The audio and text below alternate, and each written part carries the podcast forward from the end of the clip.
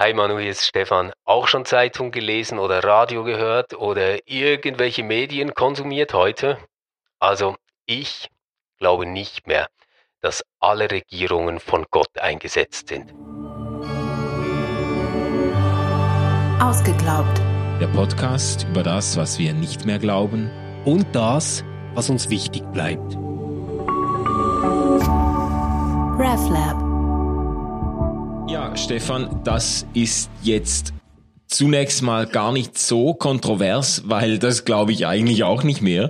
Ich finde das Thema allerdings sehr aktuell, weil es gibt ja so diesen Locus Classicus in der Bibel, diesen, diesen Standardtext, der gerne zitiert wird, wenn es um Regierung und um die göttliche äh, ähm, äh, Bevollmächtigung von Regierungen geht. Das ist Römer Kapitel 13, also ein Brief von Paulus, in dem Paulus eben über die Unterordnung unter die Obrigkeit spricht. Und dieser Text, der ist ganz aktuell in die Schlagzeilen und in die Presse geraten, zum Beispiel in der äh, Trump-Administration, äh, in der Zeit als äh, Flüchtlinge oder ähm, Asylsuchende an der Grenze in Mexiko in Camps ähm, gehalten wurden, Familien auseinandergerissen wurden. Da hat dann zum Beispiel die Sarah Huckabee Sanders und wer war es noch, der Jeff Sessions, die haben dann diese Aktionen gerechtfertigt und das Volk ruhig zu halten versucht unter Verweis auf Römer 13. Es ist eben gut, äh, sich dem Staat unterzuordnen, weil die Regierung von Gott eingesetzt ist und deshalb soll man sich auch äh, daran halten und jetzt hier nicht aufmucken. Es ist gut, dass du es ansprichst. Ich habe das jetzt gleich ähm, auch gegoogelt ähm, und wenn ich äh, hier den Text habe, das Verhältnis zur staatlichen Gewalt, dann heißt es da, jeder Mann sei untertan der Obrigkeit, die Gewalt über ihn hat, denn es ist keine Obrigkeit außer von Gott. Wo aber Obrigkeit ist, ist sie von Gott angeordnet. Es klingt ja zunächst schon mal ähm, sehr eindeutig, oder? Ja, und ich finde es auch ich finde das auch ehrlich gesagt auf den ersten Blick ziemlich verwirrend oder ziemlich befremdlich, äh, was Paulus hier schreibt. Einerseits auf dem Hintergrund natürlich auch der Unrechtsgeschichte des, äh, sage jetzt mal, des 20. Jahrhunderts, auch äh, aufgrund der, der Unrechtsstaaten, die da ihr Unwesen ja, genau. getrieben haben, aber eigentlich auch auf dem, auf dem Hintergrund des Staates oder des äh, politischen Gefüges, auf dem Paulus selber äh, dieses Statement macht, weil er schreibt das ja als Teil oder innerhalb des römischen Imperiums und äh, als ein äh, Zeitgenosse eines eines äh, Reiches, eines Weltreiches, das ganz offensichtlich äh, Dreck am Stecken hatte und äh, die Unterordnung äh, der Christen nicht unbedingt verdient hat. Und er selbst ja als Christ wahrscheinlich jetzt nicht ein besonders privilegierter war in dieser Situation.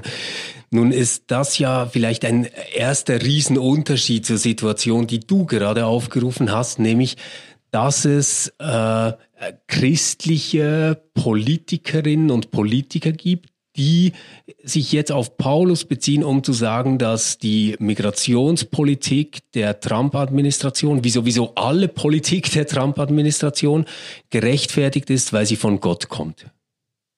Ja, also das ist äh, Du, du sprichst vom fundamentalen Unterschied, also das hat natürlich auch mit der Differenz zwischen einem äh, einer Diktatur oder einem einer Weltmacht, Weltregime und einer Demokratie zu tun, weil Trump und äh, die Administration natürlich vom Volk gewählt ist und man nicht äh, zwischen äh, zwischen den Bürgern und der Regierung in gleicher Weise unterscheiden kann. Wenn ein römischer Kaiser, der ist an der Macht und der eines äh, einer seiner Söhne wird das Reich übernehmen Unternehmen, da hat das Volk überhaupt nichts zu melden.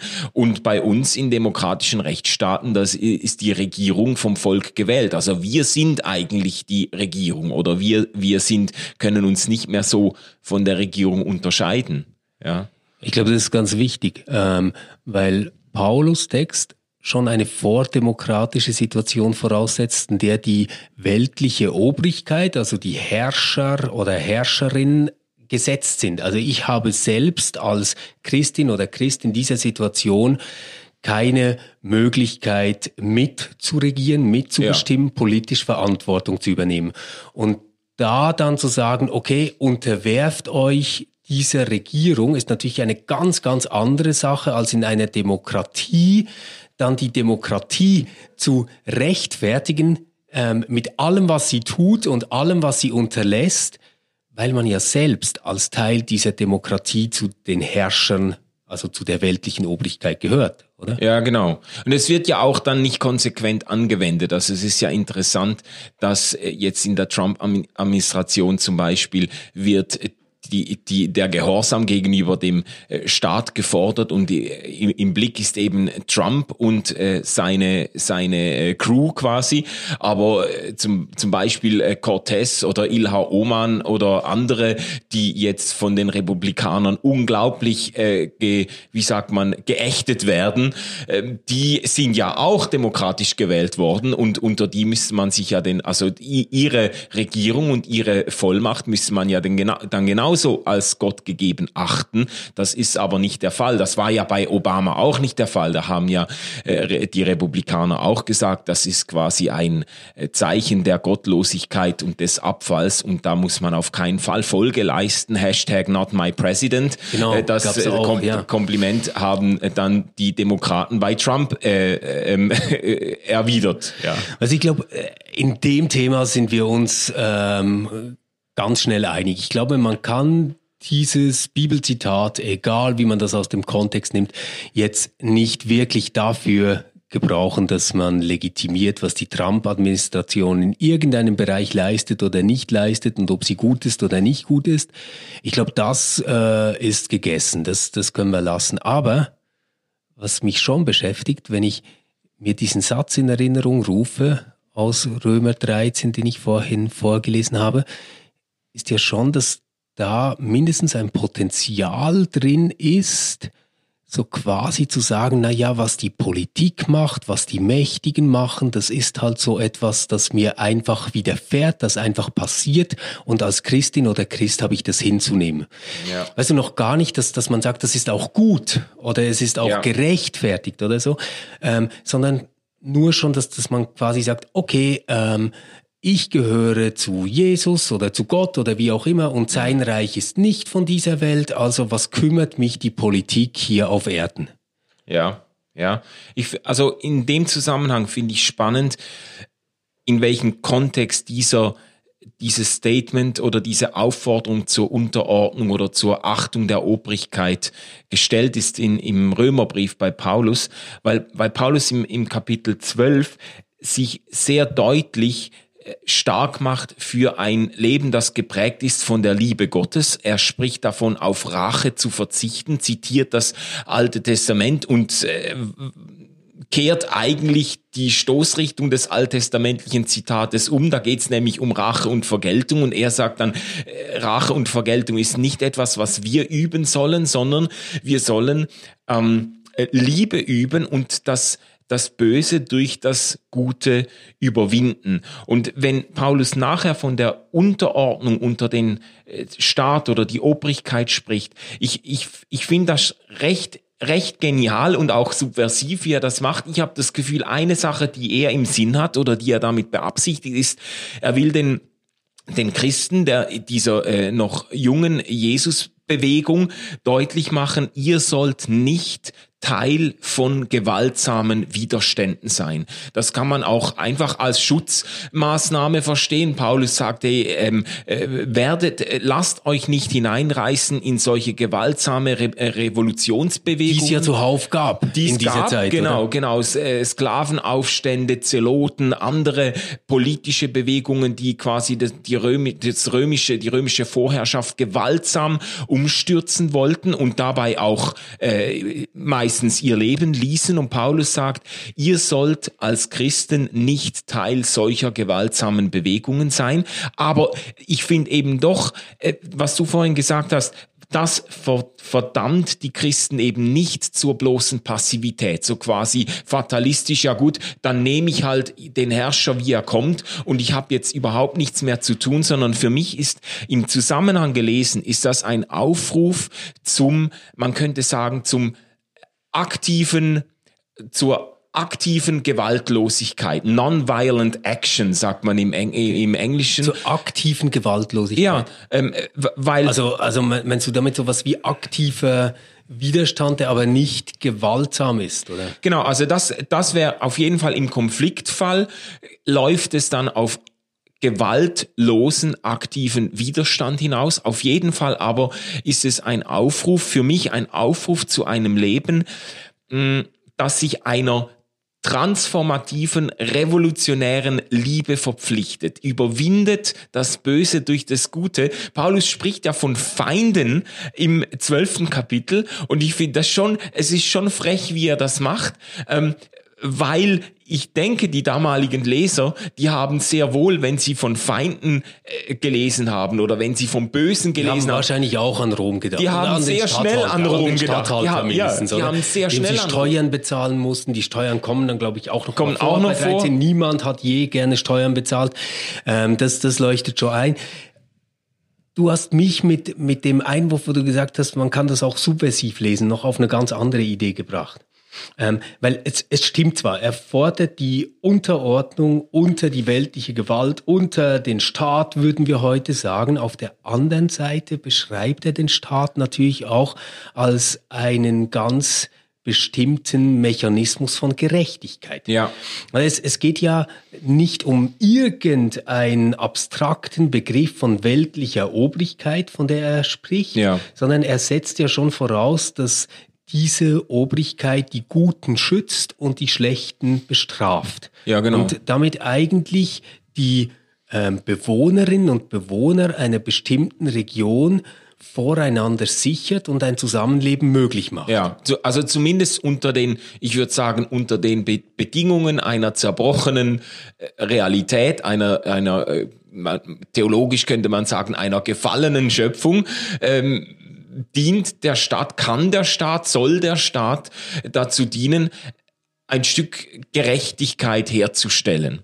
Wenn, wenn, wenn wir das jetzt nochmal beziehen, also es, es heißt sogar an einer Stelle im, im Römer 13 Abschnitt, dass äh, die Staatsgewalt oder die, die Gewalt, die weltliche Gewalt Gottes Dienerin sei. Ja. Dann könnte man das ja gerade umdrehen und sagen, naja, dann müssten jetzt aber die Leute, die Römer 13 für sich in Anspruch nehmen wollen, um die Trump-Administration oder wen auch immer zu legitimieren, zunächst ja erklären können, inwiefern diese Migrationspolitik oder Außenpolitik oder was auch immer wir nehmen wollen, ähm, so ist, dass man sagen kann, ah ja, daran erkennen wir diese Regierung als Dienerin Gottes. Ja, genau. Und das finde ich eben ganz essentiell, dass man hier, weil das, ich glaube, man bürstet den ganzen Text oder die Absicht von Paulus völlig gegen den Strich, wenn man diesen Text jetzt nimmt, wenn Mächtige diesen Text nehmen, um ihre ja. Untergebenen quasi in Linie zu bringen und unter Berufung auf eine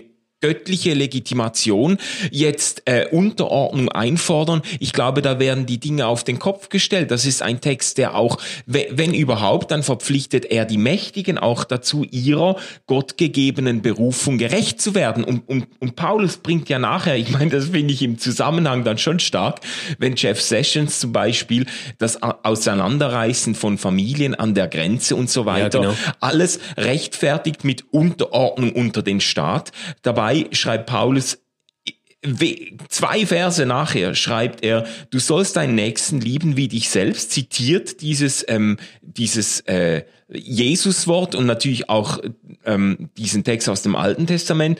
Und dann, die Liebe tut dem Nächsten nichts Böses. So ist nun die Liebe des Gesetzes Erfüllung. Also äh, was da geschehen ist äh, an der Grenze, wenn äh, Kinder von ihren äh, Eltern getrennt werden, das ist definitiv ein Widerspruch zu allem, was Paulus im Kontext dieses, dieses, äh, dieses Statements beschreibt. Dass es eben gerade nicht diese Jesusmäßige Barmherzigkeit und Liebe den Menschen und den Fremden gegenüber. Also dann könnten wir eigentlich sagen, wir sind uns vielleicht in dem Punkt einig, dass wir ähm, Römer 13 nicht so lesen wollen, dass da drin steht, dass jeder, der irgendwie Macht hat in der Welt, diese auch gerechterweise hat. Gibt aber vielleicht ja. noch eine andere Dimension, ähm, auf die du mich gebracht hast, äh, mit der Erinnerung daran, dass ja Paulus selbst kein Privilegierter war unter der Regierung, über die er schreibt. Ja. Vielleicht ist das ja, ich sage jetzt mal so, für einen selbst manchmal ganz hilfreich zu glauben, dass auch die Macht, unter der ich jetzt konkret stehe und vielleicht sogar leide und mit der ich nicht zufrieden bin, dass auch die noch unter Gottes Macht steht. Also quasi wie zu denken, dass der König, der mich tyrannisiert, der Kaiser, der mich auspresst, der Statthalter, der gemeine Steuern erhebt, letztendlich nicht das letzte Wort über mich hat, sondern dass über uns beiden mit einem ziemlichen Abstand immer noch Gott sitzt. Ja, das, das kann man schon denken. Das ist jetzt für mich theologisch nicht ganz spannungsfrei, weil ich da äh, nicht wahnsinnig weit mitgehen würde. Also so diese, äh, weißt du, diese, diese Art von äh, Theologie dann, die dann versucht, die ganze Geschichte dann doch noch einmal als, als Ausdruck oder Verwirklichung der Allmacht Gottes zu deuten oder so. Dass Nein, ich, ich glaube, so, so würde ich es auch nicht machen. Okay, das ja. Das finde ich ganz, ganz gefährlich und ich, ich kann mir gar nicht vorstellen, sowas nach dem 20. Jahrhundert noch zu denken. Ja. Sondern ich, ich meine es eher so, dass es für einen selbst als Individuum in der Situation, wo man vielleicht verfolgt wird, ähm, wo man nicht die Rechte erhält, die man verdient hat, ja. ein sehr lebensfördernder und auch aktivierender Gedanke sein kann, daran zu glauben, dass das aber nicht die letzte Wahrheit ist über mich, dass das nicht das Letzte ist, was Recht oder Gerechtigkeit spricht. Ja, ja, also das, das hat schon seine, ich glaube, das hat schon seine Berechtigung. Ich, vielleicht würde ich es nochmal anders stricken oder anders anfassen ähm, von diesem Prinzip her, dass Paulus deutlich macht im Kapitel 12 auch das Böse äh, durch das Gute überwinden. So diese, ja. be, diese Bereitschaft oder dieses Bewusstsein einer christlichen Existenz. Ähm, ich, ich bin in letzter Konsequenz bin ich nicht dem Staat verpflichtet äh, oder meine äh, Allegiance, meine, wie sagt man dem, meine Verbundenheit ist nicht ist nicht äh, national, sondern äh, hat mit Gott zu tun und ich, ich ähm, lebe in der Überzeugung oder in der Zuversicht, dass die Liebe Gottes das letzte Wort haben wird. Das bedeutet aber auch jetzt äh, für Paulus auch konkret, äh, er, er lebt in, in diesem, wie soll ich sagen, in dieser transformativen revolutionären Liebe Gottes Menschen gegenüber im Bewusstsein, das kann mich aber auch etwas kosten. Ja, also ja. es ist ja nicht nur so, es kann ihn was kosten. Äh, das ja, es hat ihn wichtig, was gekostet. Also das, ist, das klingt jetzt so süß, diese transformative Liebe. Ähm, also Liebe, die alles verändert, ist was ganz Schönes. Nur ähm, gehört Paulus mindestens in unserem Denken zu einer Religion, deren Religionsstifter bestialisch ermordet wurde und soweit man von Paulus weiß, hat ihn ein ganz ähnliches Schicksal auch getroffen. Genau, und, und zwar durch das ist ja das Bizarre an der Ausgangslage hier jetzt mit Römer 13, durch das römische Regime, äh, das er hier als Obrigkeit bezeichnet, dem man sich unterstellen muss. Das ist schon, äh, das ist schon nicht spannungsfrei. Und, und vielleicht sollten wir auch nicht vergessen, dass ähm, zuhauf Christen in urchristlichen Gemeinden ähm, hingerichtet wurden, weil sie sich des Kaisers Opfers äh, widersetzt haben. Also sie waren nicht bereit, dem Kaiser das Opfer zu geben. Also die, die Steuer, das war eine ganz andere Sache. Aber ich meine jetzt ähm, den Kaiser als Gott zu verehren, indem man ihm opfert. Ja, ja. Und es ist übrigens auch eine äh, äh, Realität in unserer Zeit. Es gibt äh, eine erschreckend hohe Zahl von äh, Christenverfolgungen in verschiedenen Staaten. ähm, Christen, die eben äh, durch ihren Glauben in Konflikt geraten mit den äh, mit den Systemen und auch zerrieben werden da. Also das äh, nicht nur jetzt äh, die klassischen äh, Nordkorea oder so, sondern äh, in zahlreiche Staaten, in denen äh, Christen heute eigentlich ähm, ich sage jetzt mal in in Opposition zum Staat oder äh, äh, im, im, ähm, vom Staat als vom Staat als Bedrohung verstanden werden und weil sie Christen sind. ja, ne? ja. ja. Und ich glaube, das bringt uns erstens nochmal deutlich zu Bewusstsein, wie zynisch es ist, ähm, jede weltliche Gewalt irgendwie damit rechtfertigen zu wollen, dass Gott sie eingesetzt habe. Also auf dieser Ebene kann das so nicht gedacht und geglaubt werden. Ja, ja. Und in demokratischen äh, Staaten läuft es ja, wie du gesagt hast am Anfang, läuft es ein Stück weit auf Selbstlegitimation hinaus, oder wie? Also wenn eine, sage jetzt mal, zumindest Genau. wenn eine kritische Mehrheit äh, bestimmte Machthaber an die Regierung wählt und dann auf der Unterordnung unter diese Regierung pocht, dann ist es eigentlich eine Legitimation äh, seiner eigenen, seines eigenen Machtstrebens eigentlich. Das, äh, das äh, ist, sage jetzt mal, mindestens, äh, äh, mindestens zweifelhaft dann. Ja, das ist mehr als zweifelhaft, oder? Ähm, das, ich, ich glaube auch, dass das überhaupt nicht mehr funktionieren kann. Also nicht nach den Erinnerungen, die wir haben durch die Geschichte des 20. Jahrhunderts vor allem, Ja. ähm, wo wir heute, würde ich sagen, ähm, im Glauben nicht so sehr von den deutschen Christen, sondern wirklich einzig und allein von denen aus der bekennenden Kirche leben, wo wir froh sind, dass es auch einen Bonhoeffer, auch einen Karl Barth, auch einen Martin Niemöller etc. Ähm, Ja. man, man, könnte noch ganz andere nennen, ähm, gab. Aber, aber was ich damit sagen will, ist, das waren ja alles Personen, die dezidiert Widerstand gegen diese Obrigkeit, gegen dieses Regime Ja. geleistet haben. Ja. Und ich glaube, da ist mir, wenn, wenn ich mir das so durchdenke, dann, dann würde ich wie sagen, okay, auf der persönlichen Ebene ist das eine total sinnvolle Mentalität zu denken, Gott regiert auch noch das, was ich nicht verstehe. Weil dann, dann muss ich die Hoffnung nicht aufgeben. Dann kann Ja. ich wirklich dranbleiben und versuchen, das Böse durch Gutes zu überwinden, ohne dass ich einfach alles hinschmeißen muss. Also es ist eine ganz andere Sache äh, für Christinnen und Christen, finde ich, wachsam zu bleiben, dort, wo sich eine weltliche Obrigkeit, und sei das eine Massendemokratie, das würde ich auch mit einschließen, an die Stelle Gottes setzt. Ja. Und was, was würde das für dich heißen an die Stelle, wenn eine Regierung an die Stelle Gottes trifft, tritt? Also, Also das eine wäre zum Beispiel, wenn demokratische Verfahren nicht mehr möglich sind. Also wenn eine Regierung sich so organisiert, dass wir nicht mehr wählen können, dass wir nicht mehr abstimmen können, dass, dass wir nicht Stellung beziehen können. Das, das wäre eine erste große Gefahr. Um es ganz konkret zu machen, wenn es jetzt möglich wäre, ähm, dass wir in der Schweiz oder in Deutschland oder wo auch immer ähm, die Todesstrafe wieder einführen würden, Ja. dann würde ich sagen, da maßen wir uns politisch etwas an, dass wir, egal ob man an Gott glaubt oder nicht, ist völlig wurscht, was man nur einem letzten Gottesbegriff irgendwie zuschreiben kann. Mhm.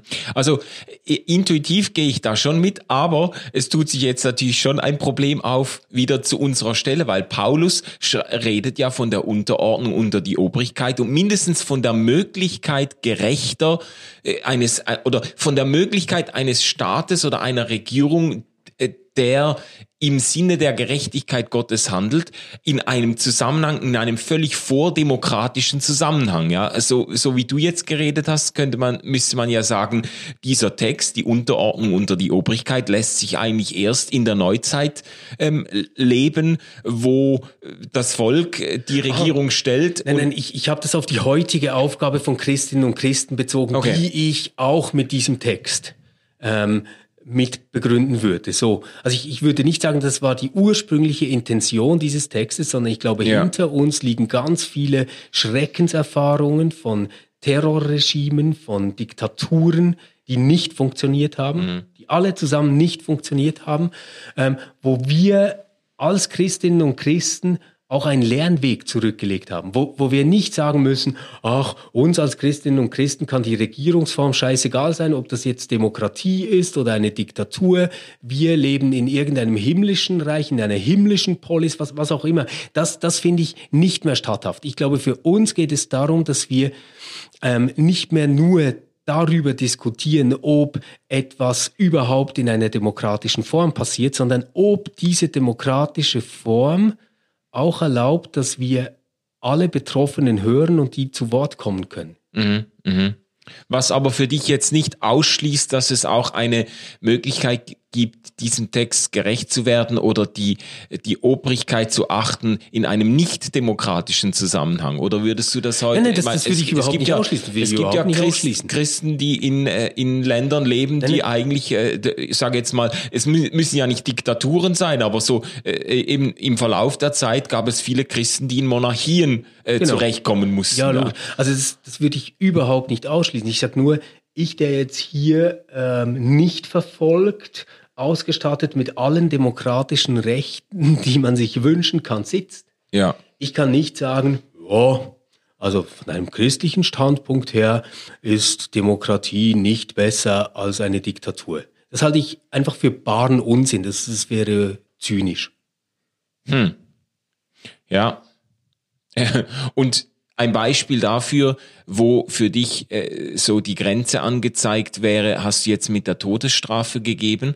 Äh, gibt's gibt's äh, aktuelle politische äh, Spannungsfelder oder Debatten, wo du sagen würdest, je nachdem in welche Richtung das äh, Pendel äh, ähm, oder die Sache kippt, äh, würdest du dich dann zu zivilem Ungehorsam verpflichtet fühlen aufgrund deines Glaubens? Also ich glaube, die Frage ist immer, was bedeutet ziviler Ungehorsam überhaupt im System, in dem wir leben? Ja. Also ich, ich mache dir ein Beispiel, ähm, was ich nicht mehr okay fand und was in der Schweiz selbst passiert ist, äh, war die Annahme der Verwahrungsinitiative. Und ich, ich bin überhaupt nicht dagegen, dass wir über ganz viele wichtige Dinge abstimmen können. Nur haben wir in der Schweiz das Problem, dass wir kein Grundgesetz haben, das uns elementar schützt. Es, es gibt kein Gesetz, das letztendlich über diesem Abstimmungsergebnis steht. Und das jetzt ein demokratisches Verfahren festlegt, dass ein Mensch, und so deutlich das natürlich mit der Verwahrungsinitiative, seine Würde so weit verbraucht haben kann, dass ich niemals und zu keinem Zeitpunkt mehr überprüfen muss, ob der irgendwie lernfähig ist und Fortschritte machen kann und das fördern muss. Also war das, du musst mir auf die Sprünge helfen, war das jetzt im Zusammenhang auch mit dieser Pädophilie-Geschichte genau, und das, so? Genau das war ah, der ja. Punkt. Das ist jetzt Jahre her, oder?